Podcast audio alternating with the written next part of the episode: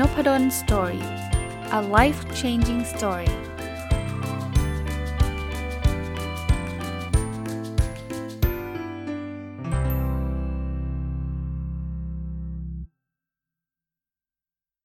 สวัสดีครับ ยินดีต้อนรับเข้าสู่ Nopadol Story Podcast นะครับ ก็กลับมาที่หนังสือเล่มนี้นะ เล่มนี้จะเป็นเล่มที่ พิเศษนิดนึงก็คือรีวิวแล้วมันคือมันมันหลายตอนเนี่ยไม่พิเศษหรอกเพราะว่าหลายเล่มผมก็รีวิวหลายตอน แต่ว่ามันมีหยุดสักขั้นอยู่2 2ช่วงเลยนะเพราะรีวิวครั้งแรกในวันศุกร์แล้วก็เสาร์อาทิตย์ก็เป็นรายการประจำนะแล้วมาจานทร์อังคารก็รีวิวยังไม่จบนะบางวันพุธก็เป็นรายการประจำอีกอันหนึ่งไปขั้นนะครับ ก็วันนี้น่าจะจบนะครับสำหรับหนังสือที่ชื่อว่าวิชาธุรกิจที่ชีวิตจริงเป็นคนสอนเล่มที่2นะครับเขียนโดยคุณทัศภาสเลิศเสเบตพงศ์หรือว่าคุณปิ๊กเจ้าของเพจ Trick of the Trade นะครับ วันนี้มาถึงบทที่เรียกว่าธุรกิจวันนี้แข่งกันด้วยอะไรอะหลายคนทำธุรกิจอยู่เนี่ยก็จะได้รู้จะได้ทราบนะครับ อย่างที่ 1 คือการเข้าถึงตัวลูกค้าก่อนนะครับจริงๆสำคัญนะครับ ธุรกิจบางอย่างเนี่ยพอเข้าถึงตัวลูกค้าก่อนแล้วเนี่ยโอกาสที่เขาจะสวิชหรือว่าเปลี่ยนไปเป็นอีกอย่างหนึ่งเนี่ยก็ไม่ง่ายนะัก อันนี้ผมผมยกตัวอย่างเพิ่มเติมให้จากตัวอย่างในหนังสือนะเเวลาเราซื้อบ้านในหมู่บ้านเนี่ยสิ่งหนึ่งที่เราสังเกตเห็นนะคือ บริษัทอินเทอร์เน็ตเขาจะวิ่งเข้ามานะครับเพื่อที่จะให้เราติดอินเทอร์เน็ตของเขานะพร้อมกับโปรโมชั่นโปรโมชั่นอะไรเต็มไปหมด แต่ลักษณะของของการติดอินเทอร์เน็ตเนี่ยจะค่อนข้างเห็นชัดว่า ถ้าเราเลือกบริษัทใดบริษัทหนึ่งไปแล้ว ไม่ใช่ว่าเปลี่ยนไม่ได้นะครับ เปลี่ยนได้แต่เรามักจะไม่ค่อยเปลี่ยน เพราะมันจะนำมาซึ่งความยุ่งยาก การเปลี่ยนอินเทอร์เน็ตเนี่ยมันก็แปลว่าจะต้องนัดช่างมา จะต้องมานั่งติดเดินสายกันใหม่นู่นนี่นั่น ติดจานดาวเทียงดาวเทียมหรือเดินเคเบิลมันก็ไม่ใช่เรื่องง่ายนัก มันไม่ใช่เป็นเรื่องยากนะครับ แต่ว่ามันไม่ใช่เรื่องง่ายนะมันไม่เหมือนกับอย่างอื่นที่ install แอปไปแล้วก็ uninstall แล้วกดใหม่ได้เองนะครับ เพราะฉะนั้นเนี่ยเวลาเราเข้าถึงตัวลูกค้าได้ก่อนเนี่ยโอกาสที่เราจะได้ลูกค้ามาเป็นระยะยาวเนี่ยก็จะมีสูงขึ้น เพราะนั้นเราแข่งกันนะครับ อันที่ 2 แน่นอนแข่งกันเรื่องของความสนใจของลูกค้านะครับ ก็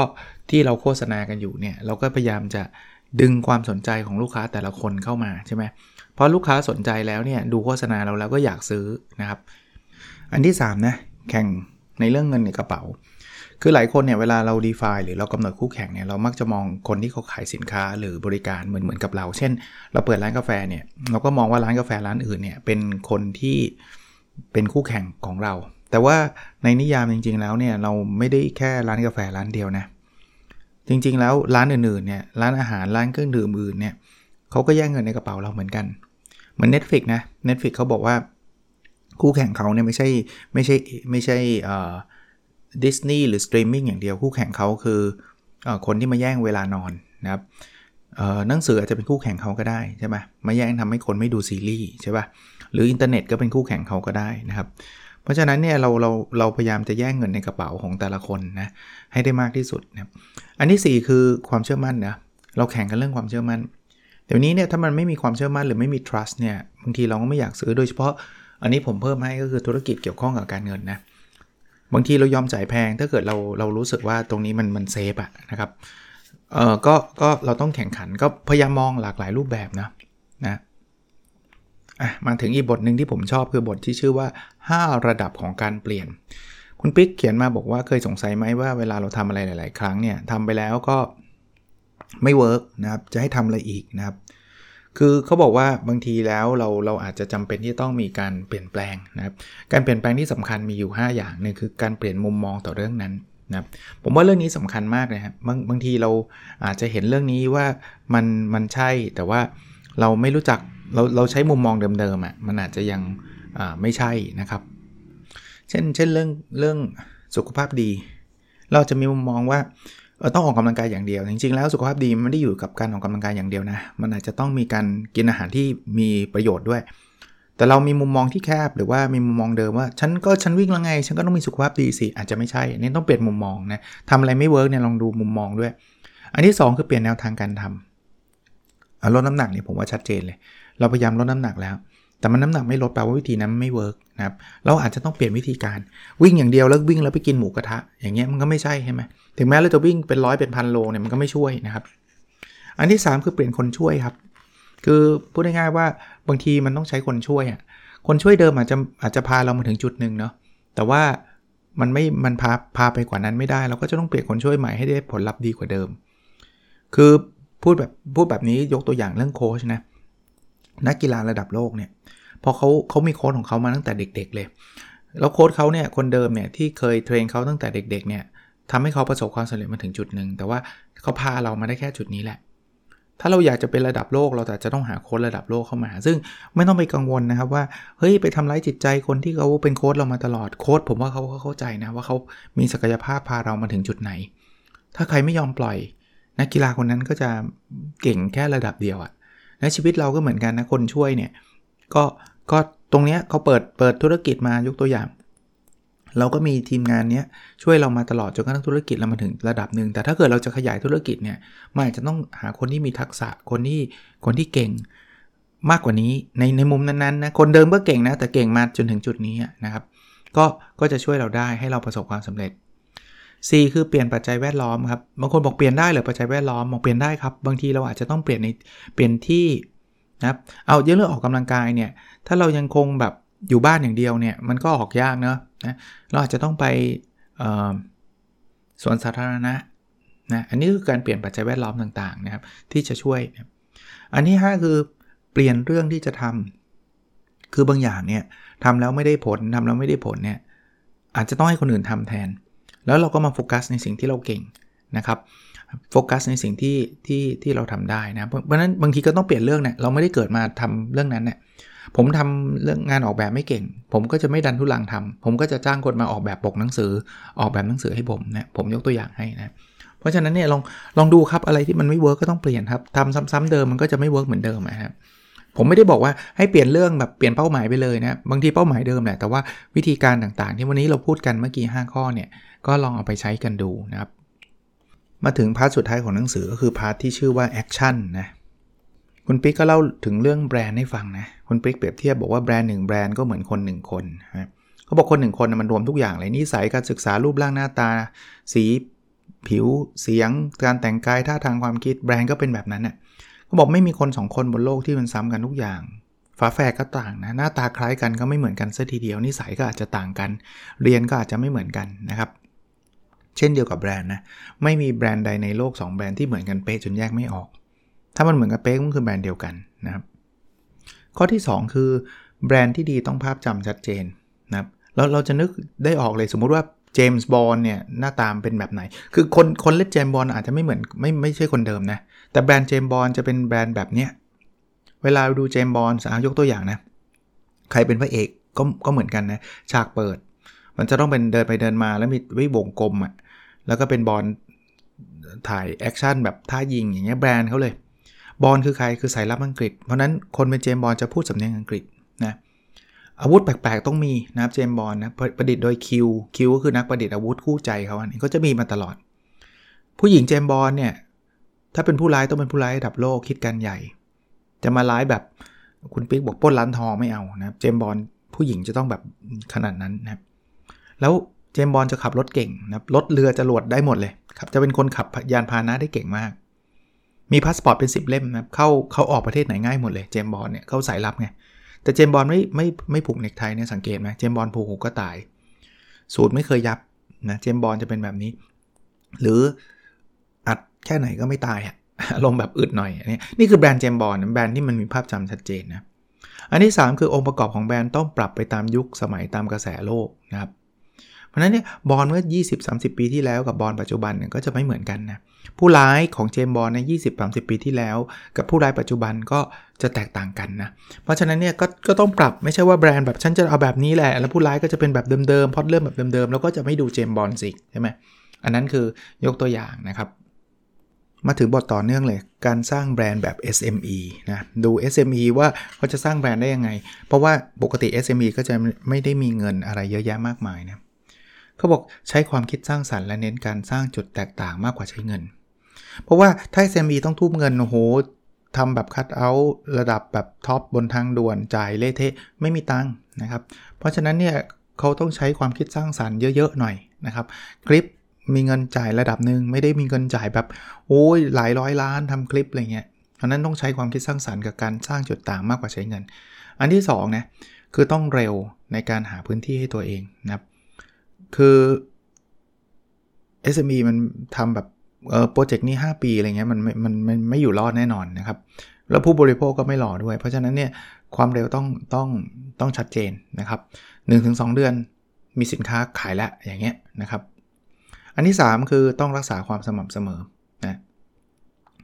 SME เนี่ยทำอะไรต้องต่อเนื่องสม่ำเสมอนะครับ จะทำให้คนไม่ไม่ลืมแบรนด์เรานะไม่ใช่ว่าเอามาขายบางทีก็มีบางทีก็ไม่มี แต่ความคิดสร้างสรรค์ต้องมีอย่างที่ข้อที่ 1 บอกนะครับ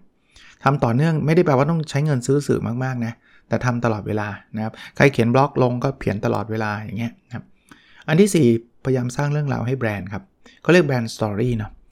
คือเคยเคยไปกินร้านอาหารไหมครับอันนี้ผมต่อยอดให้เขาจะบอกเลยร้านนี้เปิดขึ้นตั้งแต่เมื่อไหร่ยังไง มันมันมันให้ความแบบมันเหมือนมี story แล้วมันก็ relate นะเราก็รู้สึกว่าเออเฮ้ยอยากสนับสนุนธุรกิจไทยเนี่ยเปิดมา 50 ปีแล้วนะโน่นนี่นั่นอะไรเงี้ยในต่างประเทศก็มี brand story ดีๆเยอะแยะนะมันมัน inspiringวันก่อนวันก่อนไปเดินดูเจอแบรนด์ North Face นะครับที่ขายพวกเสื้อหนาวนะครับ เขาก็เขาก็เล่าเรื่องการก่อตั้งของบริษัทเขาให้ฟังนะสั้นๆนะซึ่งซึ่งมันก็เออมันก็รู้สึกดีอะถึงแม้เราจะไม่ได้เป็นคนอเมริกันหรืออะไรอย่างเงี้ยนะครับแต่ก็เราก็จะอินกับเขาระดับหนึ่งนะครับก็พยายามพยายามลองทำแบรนด์แบบนั้นดูนะครับอ่ามาดูต่อ ข้อนี้เอามาฝากสำหรับคนกำลังจะพยายามหาโอกาสทางธุรกิจเนาะนะครับผมอยากทำธุรกิจแต่ผมไม่รู้จะทำอะไรดีนะครับ คำตอบของคุณปิ๊กบอกไอเดียมาจากประสบการณ์การใช้ชีวิตของมนุษย์เรานั่นแหละ ไม่ได้หาที่ไหนไกลเลยครับ เขาบอกให้เราสังเกตสิ่งที่เราพบตรงหน้านะครับ ถามเราว่ามันทำให้เราหงุดหงิดใจไหม เช่น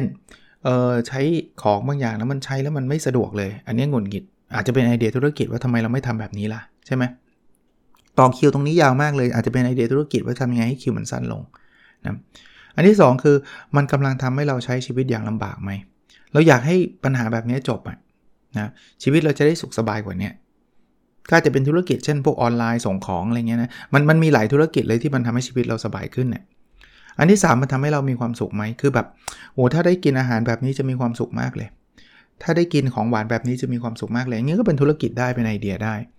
และที่ 4 คือมันทำให้เราตื่นเต้นอยากทดลองไหมนะเราจะได้มีความ active ตลอดเวลาเพราะนั้นไอเดียไม่ได้มีอะไรที่ล้ำลึกไปกว่า 4 ข้อเนี้ฮะ คุณปิ๊กเล่าถึง concept Mister Loo Mister Loo เนี่ยก็คือการแบบทำห้องอาหารสาธารณะระดับ 5 ดาวเลยนะครับเขาบอกว่าเป็น Starbucks for toilet นะเราไปอยู่ทุกที่เลยเพราะว่า pain คืออะไรเห็นไหมความทุกข์คือเขาอาจจะเคยไปในหลากหลาหลากหลายที่นะแล้วมันหาห้องน้ำไม่ได้ ผมผมบอกได้เลยนะต่างประเทศเนี่ยยากกว่าประเทศไทยด้วยประเทศไทยอาจจะพอมีห้องน้ำแบบตามปงตามปั๊มนะต่างประเทศเนี่ยถ้าใครเคยไปเที่ยวเนี่ยบางบางที่เนี่ยยากนะคือไปแล้วคุณต้องเข้านะ ถ้าเกิดไม่เข้าแล้วจะมาแบบแวะปั๊มไม่มีนะหลาย ๆ ครั้งไม่มีนะครับ เพราะฉะนั้นเนี่ย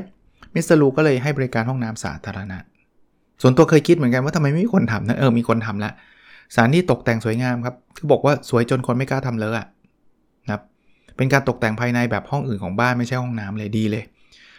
ค่าบริการไม่ใช่แพงนะหบาท คือ 5 บาทก็อาจจะแพงกับกว่าห้องน้ำปกติ แต่ว่ามันคุ้มอะถ้ามันสะอาดโดยเฉพาะคุณผู้หญิงเนี่ยเข้าห้องน้ำเขาก็ต้องแบบมันมันยากกว่าผู้ชายหน่อยอะนะเพราะนั้นเขาก็ concern เรื่องพวกนี้เยอะนะถ้าแบบติดแอร์มี 10 บาท คนยอมจ่ายได้นะเรื่องเรื่องเรื่องจ่ายเงิน 10 บาท เพื่อทำให้ห้องน้ำมันดีอะจุดเด่นคือเขาทำความสะอาดทุกครั้งที่มีผู้ใช้บริการไม่ใช่ทุกชั่วโมงนะนะครับนี่คือทุกครั้งเข้าไปปุ๊บทำความสะอาดปั๊บนั้นเนี่ยเรื่องเรื่องเรื่องสุขอนามัยเนี่ยสูงมากเลย ทุกบางคนบอกทุก 30นาทีก็เยอะแล้วนี่คือทุกครั้งเลย อันที่ 4 มีเปิดเพลงบรรเลงด้วย เป็นดนตรีไทยนะสร้างบริการบรรยากาศสงบและผ่อนคลาย แล้วก็อันที่ 5 คือมี QR code ติดทุกที่เลย นะครับส่ง feedback กลับมาได้ ปรากฏว่าประสบความสำเร็จนะผู้ใช้บริการ 12,000 คนต่อวัน 42 จุดทั่วประเทศนะรายได้ประมาณ 60,000ถึง1 0 0 0 0 0 บาทต่อวันนะครับอันนี้ก็ถือว่าประสบความสำเร็จเลยนะครับแล้วเป็นไอเดียที่ได้รับเงินสนับสนุนกว่า 90 ล้านบาทเลยนะตอนนี้นะครับอย่างเงี้ยก็ก็สามารถจะเป็นไอเดียทางธุรกิจได้ดูง่ายๆนะห้องน้ำไม่ได้มีอะไรแบบเปลี่ยนโลกพิเศษ ไม่ต้อง Metaverse DeFi อะไรแบบไม่ได้ขนาดนั้นเลยห้องน้ำนะกก็ประสบความสำเร็จได้นะ อ่ามาดูบทถัดไปชื่อปิ่นโต 5 ขั้นนะ คือคือใครรู้จักปิ่นโตป่ะไม่รู้เด็กรุ่นหลังก็อาจจะไม่ค่อยได้ใช้นะ เวลาไปไปวัดเนี่ยเราจะเห็นปิ่นโตเป็นชั้นชั้นชั้นชั้นขึ้นไปนะครับ ก็คุณปิ๊กก็พูดถึงเปรียบเทียบกับลูกค้าแยกประเภทลูกค้านะครับ ลูกค้ากลุ่มแรกนะก็คือแยกประเภทประเภทลูกค้าเก่าลูกค้าใหม่ ลูกค้าใหม่สำคัญไหมสำคัญ แต่ว่าอย่าลืมลูกค้าเก่าเพราะว่าลูกค้าเก่าคือคนที่สำคัญที่สุดของธุรกิจนะครับ เขาเขาคือคนที่ศรัทธาในธุรกิจของเรานะครับ เป็นรากฐานของธุรกิจเราเลย นี่คือนี่คือการแยกประเภทลูกค้านะครับ อันที่ 2 แยกเป็นซื้อมากซื้อน้อยนะครับ ลูกค้าซื้อมากเนี่ยก็จะสร้างให้มันมันมีเงินเข้ามาสู่ธุรกิจเรานะครับ ก็จะมีความสำคัญมากพอพอสมควรทีเดียวนะครับเขาอาจจะไม่ได้เป็นลูกค้าเราตั้งแต่วันแรก ๆนะครับ แต่ว่าเขาเป็นคนที่ซื้อเยอะๆ ซื้อมากๆนะครับ คุณปิ๊กบอกว่าประเทศเรามีเรื่องตลกอันหนึ่งก็คือซูเปอร์มาร์เก็ตเนี่ยดันมีช่องบริการพิเศษสำหรับคนซื้อน้อย แต่คนซื้อมากกับต้องมาต่อต่อคิวนะทั้งๆทที่คนซื้อมากเนี่ยควรบริการให้เขาเป็นพิเศษนะเพราะว่าเขาเขาทำรายได้ให้เราเยอะมากนะอันที่3นะไม่ได้จำนวนการซื้อก็คือจำนวนความถี่ก็คือซื้อบ่อยกับนานๆครั้ง เราก็ต้อง treat คน 2 กลุ่มนี้แตกต่างกัน แน่นอนเราอยากให้คนซื้อมากและซื้อบ่อยใช่ไหมถ้าซื้อบ่อยเนี่ยมันจะเพิ่มยอดขาย นะครับทำให้แล้วถ้าเป็นร้านอาหารเนี่ยมากินร้านเราทุกวันเนี่ยมันทำให้คนคึกคักพอคนคึกคักคนก็อยากซื้อนะครับ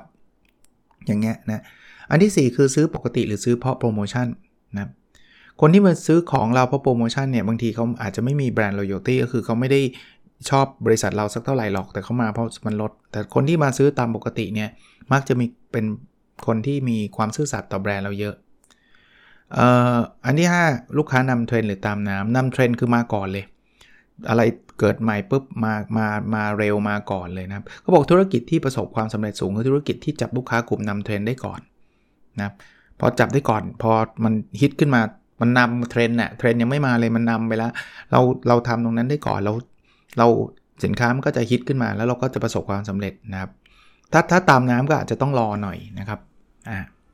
ซึ่งแต่ละกลุ่มก็ มีความต้องการที่แตกต่างกันออกไปนะในหนังสือก็เขียนละเอียดนะลองเข้าไปอ่านกันดูได้นะครับอะคุณปิ๊กพูดถึงการทำงานในองค์กร บอกว่าบางทีเนี่ยมันมีสิ่งที่จำเป็นต้องพูดนะคือบางอย่างเนี่ยเงียบๆไว้มันก็ไม่ดีนะครับแต่ว่าบางคนก็กลัวว่าพูดไปแล้วไม่มีประโยชน์อะไรเงี้ยคุณปิ๊กเขาก็เลยให้ไอเดีย 5 ข้อนะว่าสิ่งที่ควรพูดมีอะไรบ้าง 1 คือสิ่งที่เป็นประโยชน์สำหรับบริษัท แม้ว่าจะจะขัดใจคนบางกลุ่มนะอันนี้ต้องพูด เช่น การทำงานบางอย่างที่มันเกิดความรั่วไหลคือเกิดขึ้นเนี่ยต้องบอกนะเพราะเป็นประโยชน์ต่อบริษัท อันที่ 2 ข่าวคราวเคลื่อนไหวของคู่แข่งหรือปัจจัยแวดล้อมที่เกี่ยวข้องกับธุรกิจเรา อันนี้ต้องพูดอย่าไปคิดว่าทุกคนรู้นะบางอย่างเอ้ยข่าวพวกนี้ทุกคนรู้ไม่รู้นะนะอัปเดตนะครับ อันที่ 3 เรื่องที่เรารู้จริง เพราะเราเป็นเจ้าของงานอยู่กับงานตรงนั้นนะครับพอมีปัญหาเนี่ยเราต้อง take action แล้วเราต้องพูด ใช่ไหมครับ บางทีคนพูดไม่รู้ปัญหานั้น แต่แต่ชอบพูดเป็นคนที่พูดรู้อะไรไม่สู้รู้ทุกเรื่องอะคือแบบฉันรู้ทุกอย่างนะครับแล้วพอพูดมันก็ผิดไปเลย แล้วคนขนหน้าก็เข้าใจผิด จริงๆ เราอยู่ในหน้างานเรารู้เราต้องเราต้องคุยนะว่าอะไรคือข้อเท็จจริง อันที่4นะข้อเสนอในการปรับปรุงแนวทางการทำงานให้ดีขึ้น ถึงแม้ว่าความคิดเราจะดูแปลก แต่ถ้าเรามีไอเดียพูดครับ เดี๋ยวเดี๋ยวหัวหน้าก็ไปพิจารณาดูครับว่ามันควรทำไม่ควรทำแต่เราควรพูดนะไอเดียพวกนั้น ร้านที่5นะ ชื่นชมผู้ร่วมงานที่ช่วยแก้ปัญหา หรือผลงานดีแบบที่ไม่มีใครรู้ คือบางทีเนี่ยเขาช่วยเราตั้งเยอะแล้วเขาก็มีผลงานที่ดี แต่ว่าไม่มีใครเล็กของไนส์เราเลยเราเราเอ้ยไม่ไม่มีใครที่ตระหนักรู้ว่าคนนี้เป็นคนทำเลยเราอะ่ะควรจะพูดออกมาไม่ใช่ว่าไปเทคเครดิตเขานะบางคนเนี่ยเออไม่ใช่ผีมือตัวเราเนี่ยแต่ดันไปไปtake credit เข้ามานะครับอะมาอีกบทหนึ่งนะครับ เป็นบทเรียนจากซีรีส์สตาร์ทอัพถ้าใครดูซีรีส์สตาร์ทอัพแล้วอาจจะเข้าใจบทนี้ได้มากขึ้น ถ้าไม่ดูเนี่ยก็พอจะเข้าใจได้ว่าเล่าให้ฟังคร่าวๆว่ามันเป็นซีรีส์เกาหลีนะ มันก็พระเอกนางเอกทำสตาร์ทอัพขึ้นมา แล้วก็เจออุปสรรคต่างๆ สุดท้ายก็ก็ตามลงรอยกันอนะก็สตาร์ทอัพก็สำเร็จความสัมพันธ์ก็สำเร็จอะไรเงี้ยแต่ว่าเรื่องนี้ดีนะน่าน่าน่าสนใจนะครับ คืออันแรกเลยคือพลังการเล่าเรื่องให้สะกดคนดูนะครับ จริงๆไม่ว่าเรื่องไหนนะ เรื่องเรื่องสตาร์ทอัพเนี่ยก็คล้ายๆกันว่าเรามี story อะไรที่จะทำให้แบบคือคือซีรีส์นี้มันดังเพราะว่ามันมี story ที่น่าสนใจนะครับ แต่ว่าเปรียบเทียบกับสตาร์ทอัพเหมือนกัน ถ้าเราจะทำสตาร์ทอัพที่ประสบความสำเร็จเราก็ต้องมี story ของของเรื่องราวที่เราทำอันที่ 2 ข้อคิดนะครับ ก็คือข้อคิดที่ 2 คืออายุยิ่งมากประสบการณ์ยิ่งมาก ในสตาร์ทอัพก็จะมีฉากหลาย ๆ ฉากที่จะทำให้เห็นเลยคนที่มีประสบการณ์เยอะขึ้นเนี่ยมีอายุเยอะเนี่ยเขาก็จะมองขาดมองอะไรที่ ที่ไม่เหมือนเด็กๆ มองนะครับ อันที่ 3ช่างสังเกตที่สงสัยกล้าตั้งคำถาม ในซีรีส์สตาร์ทอัพก็มีตัวอย่างว่า product บางตัว product เนี่ยมันเกิดจากการสังเกตจากการตั้งคำถามขึ้นมา แล้วสตาร์ทอัพในไทยเองในต่างประเทศเองเนี่ยหลาย ๆ อันนี้ก็เกิดจากการสังเกตนี่แหละ อันที่4 Product vs know how สินค้ากับองค์ความรู้ คือในสตาร์ทอัพเนี่ยมันมีฉากที่ประมาณว่ามีการซื้อบริษัทแต่จริงๆที่ซื้อเนี่ยเขาไม่ต้องการ product หรอกเขาต้องการคนนะครับองค์ความรู้มันมาจากคนนะหลายๆ ครั้งเนี่ยเราเทคโอเวอร์บริษัทเนี่ยเราไม่ได้ take เพราะเราอยากได้ product นั้นหรอก product นั้นใครก็ทำได้ครับแต่เราอยากได้คนที่ทำ product นั้นเพราะว่าหัวคิดเขาล้ำมาก หรือเป็นโค้ดเป็นเป็นโปรแกรมเมอร์ที่เก่งมากอะไรเงี้ยเราไม่ไปลองไปดูกันเองนะครับว่าเรื่องราวมันเป็นยังไงในซีรีส์นี้ แต่ว่าแนะนำชอบสำหรับคนชอบสตาร์ทอัพยิ่งดีนะครับ มาถึงอีบทนะครับสไตล์การบริหารงานแบบเจฟเบโซสนะครับเจฟเบโซสหรือเจฟเบซอสเนี่ยผมไม่รู้ว่าสะกดยังไง exactly เนี่ยนะแต่ว่าสะกดอะรู้แต่ว่าอ่าน exactly ให้ถูกเนี่ยไม่แน่ใจนะครับเป็น CEO ของ Amazon เป็นคนที่รวยที่สุดในโลกนะลองดูหลักการบริหารของเขานะเจฟเนี่ยหนึ่งคือเตรียมร่างกายให้พร้อมสำหรับการทำงานเสมอเขานอน 8 ชั่วโมงทุกวันนะอย่าไปคิดว่าเขานอนดึกนอนอะไรไม่ใช่นะ8ชั่วโมงทุกวัน นอนเร็วตื่นเช้านะสคือตัดสินใจน้อยแต่มีคุณภาพ คือเขาไม่ได้แบบตัดสินใจเรื่องหยุมยิ้มตัดสินใจเพียบเลยนะครับเขาเขาตัดสินใจน้อยแต่ว่าเน้นๆมีคุณภาพ แล้วเขาบอกว่าเวลาที่เหมาะที่สุดในการประชุมคือหลัง 10 โมงเป็นต้นไปนะครับนะเขาบอกว่าถ้าประชุมที่ต้องใช้ความคิดหนักๆ ไว้ช่วงก่อน 10 โมงถึงเที่ยงนะช่วงนั้นจะเป็นช่วงที่เขาความคิดเฉียบเฉียบคมนะครับเฉียบคมอะสเน้นลูกค้าเป็นหลักเจฟเบซอสเนี่ยเขาบอกเลยนะว่าลูกค้ามาก่อน เพราะนั้นตอนที่เขาเอาบริษัทเข้าตลาดหุ้นเขาบอกถ้าใครจะหวังกำไรระยะสั้นไม่มีหรอก ตอนแรกขาดทุนแน่นอนแล้ว แล้วอเมซอนในขาดทุนเป็น 10 ปีเลยนะหลังจากเข้าตลาดหุ้น แต่ว่าราคาหุ้นขึ้นตลอด เพราะว่าเขาเน้นลูกค้าแล้วเขามี potential อันที่ 4 สร้างนวัตกรรมใหม่แบบไม่หยุดยัง้งเขาทำทุกอย่างเลยนะครับ เต็มไปหมดเลยนะครับอเมซอนเนี่ย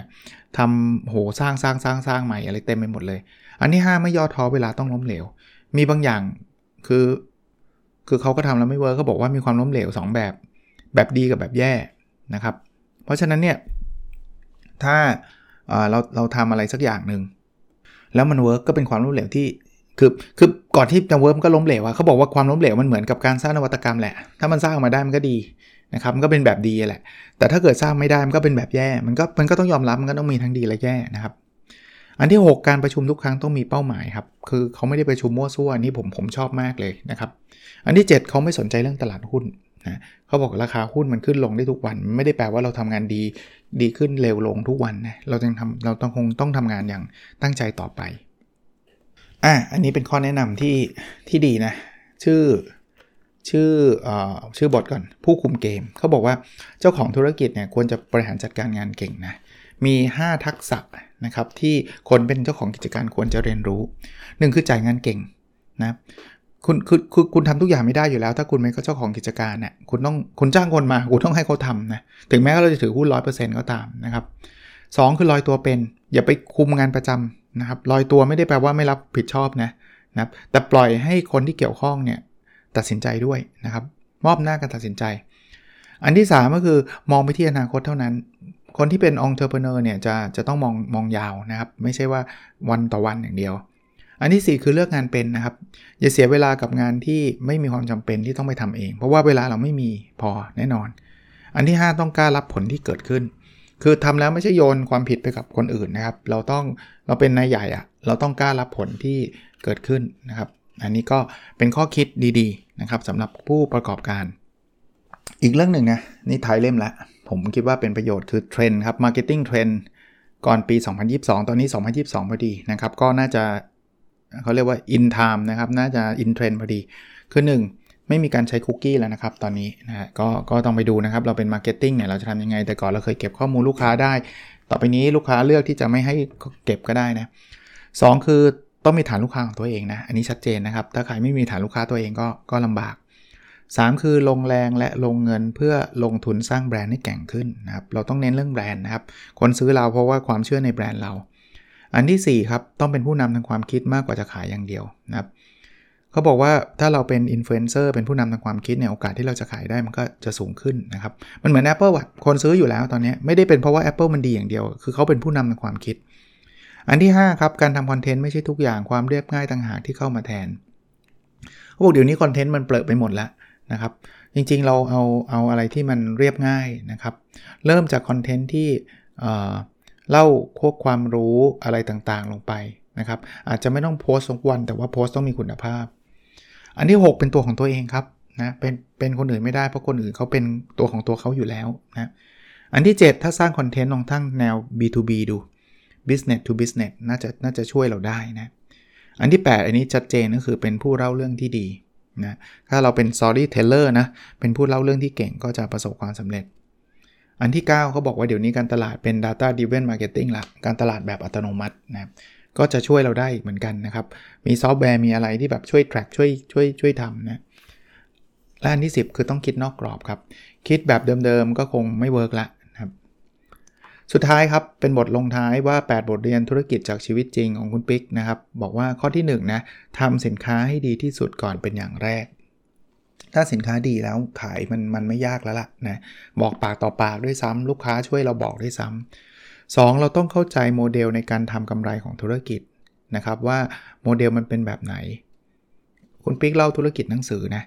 โมเดลมันเป็นแบบนี้เราต้องยอมรับว่าธุรกิจเนี้ยตั้งราคาขายได้ครั้งเดียวเพราะขึ้นราคาไม่ค่อยได้หรอกมีแต่จะลดราคานะแล้วราคาขายมันแปะไว้ที่ปกอะ่ะจึงจะขึ้นราคายังไงอะ่ะแล้วทำลำกำไรด้วยโวลูมนะ พิมพ์ต่อครั้งมากกว่าได้ต้นทุนต่ำกว่า พิมพ์หมื่นเล่มกับพิมพ์ 2,000 เล่มเนี่ยต้นทุนต่างกันเกือบเท่าตัวนี่ยืนยันนะครับในฐานะที่คนพิมพ์หนังสือด้วยตัวเองเหมือนกัน อันที่3นะต้นทุนควบคุมได้ยาก เพราะว่าราคาตลาดราคากระดาษก็ปรับขึ้นตลอดนะครับก็บอกเมืองไทยกระดาษแพงมากนะครับนะนอกจากจำนวนพิมพ์แล้วมันมีต้นทุนที่ควบคุมได้ยาก อันที่ 4 แปลว่าอะไรแปลว่ากำไรมากต้องพิมพ์มาก แต่ว่าพิมพ์มากความเสี่ยงก็มาก เพราะว่าถ้าเกิดหนังสือคนไม่ฮิตเนี่ย คนก็กก็พิมพ์มากก็เหลือสต็อกเพียบเลยนะครับ ไม่อยากเสี่ยงพิมพ์พิมพ์น้อยได้พิมพ์น้อยแต่ต้นทุนต่อเล่มก็น้อยนะครับเพราะฉะนั้นเนี่ยข้อ2เนี่ยรวมว่าต้องเข้าใจโมเดลธุรกิจนะข้อ 1 คือทำสินค้าให้ดีนะถ้าเป็นหนังสือก็ต้องทำหนังสือให้ดี ข้อ 2 ให้คนน่าสนใจนะหนังสือ 2 คือเข้าใจโมเดล 3 เหตุการณ์ไม่คาดฝันเกิดขึ้นเสมอเตรียมใจไว้ได้เลยคุณปิ๊กเล่าเรื่องว่าออกหนังสือมาเสร็จปุ๊บเนี่ยเกิดล็อกดาวน์งานสัปดาห์หนังสือเลิก ร้านหนังสือปิดขายไม่ออกเลยอันนี้อันนี้เตรียมใจไว้ได้เลย อันที่4นะพลังการขายออนไลน์มีอยู่จริง หนังสือเนี่ยขายออนไลน์ก็ขายได้นะนะมีมีหลายองค์กรเลยนะครับหลายสำนักพิมพ์ก็ไปขายผ่านช้อปปงช้อปปี้เต็มไปหมดเลยขายได้นะอันที่5นะเสียดอกเบี้ยเป็นหมื่นคุ้มกว่าเสียชื่อเสียงเพียงหนึ่งครั้ง คือคุณปิ๊กเนี่ยเล่าเรื่องประสบการณ์ทำหนังสือ แล้วก็สุดท้ายก็ต้องแบบไปกู้เงินมา เพื่อเพื่อให้มันเอามาเอามาหมุนนะนะดีกว่าไปแบบไปผิดสัญญาเขานะครับทำอะไรก็ บางทีผิดสัญญาเนี่ยความเชื่อมันหายเลยนะ ยอมยอมยอมจ่ายดอกเบี้ยแพงนิดนึง แต่ว่าอย่างน้อยๆมีของส่งนะครับ มีมีทำอะไรตามตามสัญญาตัวเอง อันที่ 6 สินค้าที่ดีจะพาเราไปได้ไกลกว่าที่คิด อย่างหนังสือเล่มแรกนะวิชาธุรกิจที่ชีวิตจริงเป็นคนสอนเป็นสินค้าที่ดีนะ ก็ได้ดับหนึ่งยาวเลย 21 สัปดาห์ของคุณปิกนะก็สุดยอด และ7นะทำสินค้าดีอย่างเดียว คุ้มกว่าทำสินค้าธรรมดาหลายชิ้นนะอย่างที่บอกหนังสือเล่มนี้วิชาธุรกิจที่ชีวิตจริงเป็นคนสอนเล่มที่1นึ่งนะก็กินยาวเลยก็คือประสบความสำเร็จมากดีกว่า ออกหนังสือมาแป๊กแป๊กแป๊กแป๊กเป็น 10 เล่มนะครับ แล้วก็อันที่ 8 นะ อย่าดูถูกกำไรเพียงน้อยนิดนะครับคุณปิ๊กบอกว่าบางอย่างเนี่ยเป็นตัวเลขที่แบบอาจจะดูกำไรแล้วไม่ได้เยอะแยะอะไรมากมายนะเทียบกับต้นทุนแต่ว่าการที่ทำกำไร แต่ละชิ้นนิดเดียวเนี่ยแต่ว่าขายได้เป็นจำนวนมากเนี่ยก็ก็ส่งผลให้เราประสบความสำเร็จได้นะครับผมรีวิวมา 4 ตอนรวดเลยนะ หวังว่าจะเป็นประโยชน์นะครับ หนังสือชื่อวิชาธุรกิจที่ชีวิตจริงเป็นคนสอนเล่มที่ 2 นะครับ คุณทัศภาสเลเลิศเสวตพงศ์เจ้าของเพจ Trick of the Trade นะครับ ท่านก็อุตส่าห์ส่งหนังสือมาให้ผมนะ แล้วก็พร้อมลายเซ็นด้วย แล้วก็ให้เกียรติให้ผมเขียนคำนิยมให้ด้วย ก็เลยเอามารีวิวยาวๆ 4 ตอนนะครับ หวังว่าจะเป็นประโยชน์กับทุกท่านนะครับ แล้วเราพบกันในวิดีโอถัดไปครับ สวัสดีครับ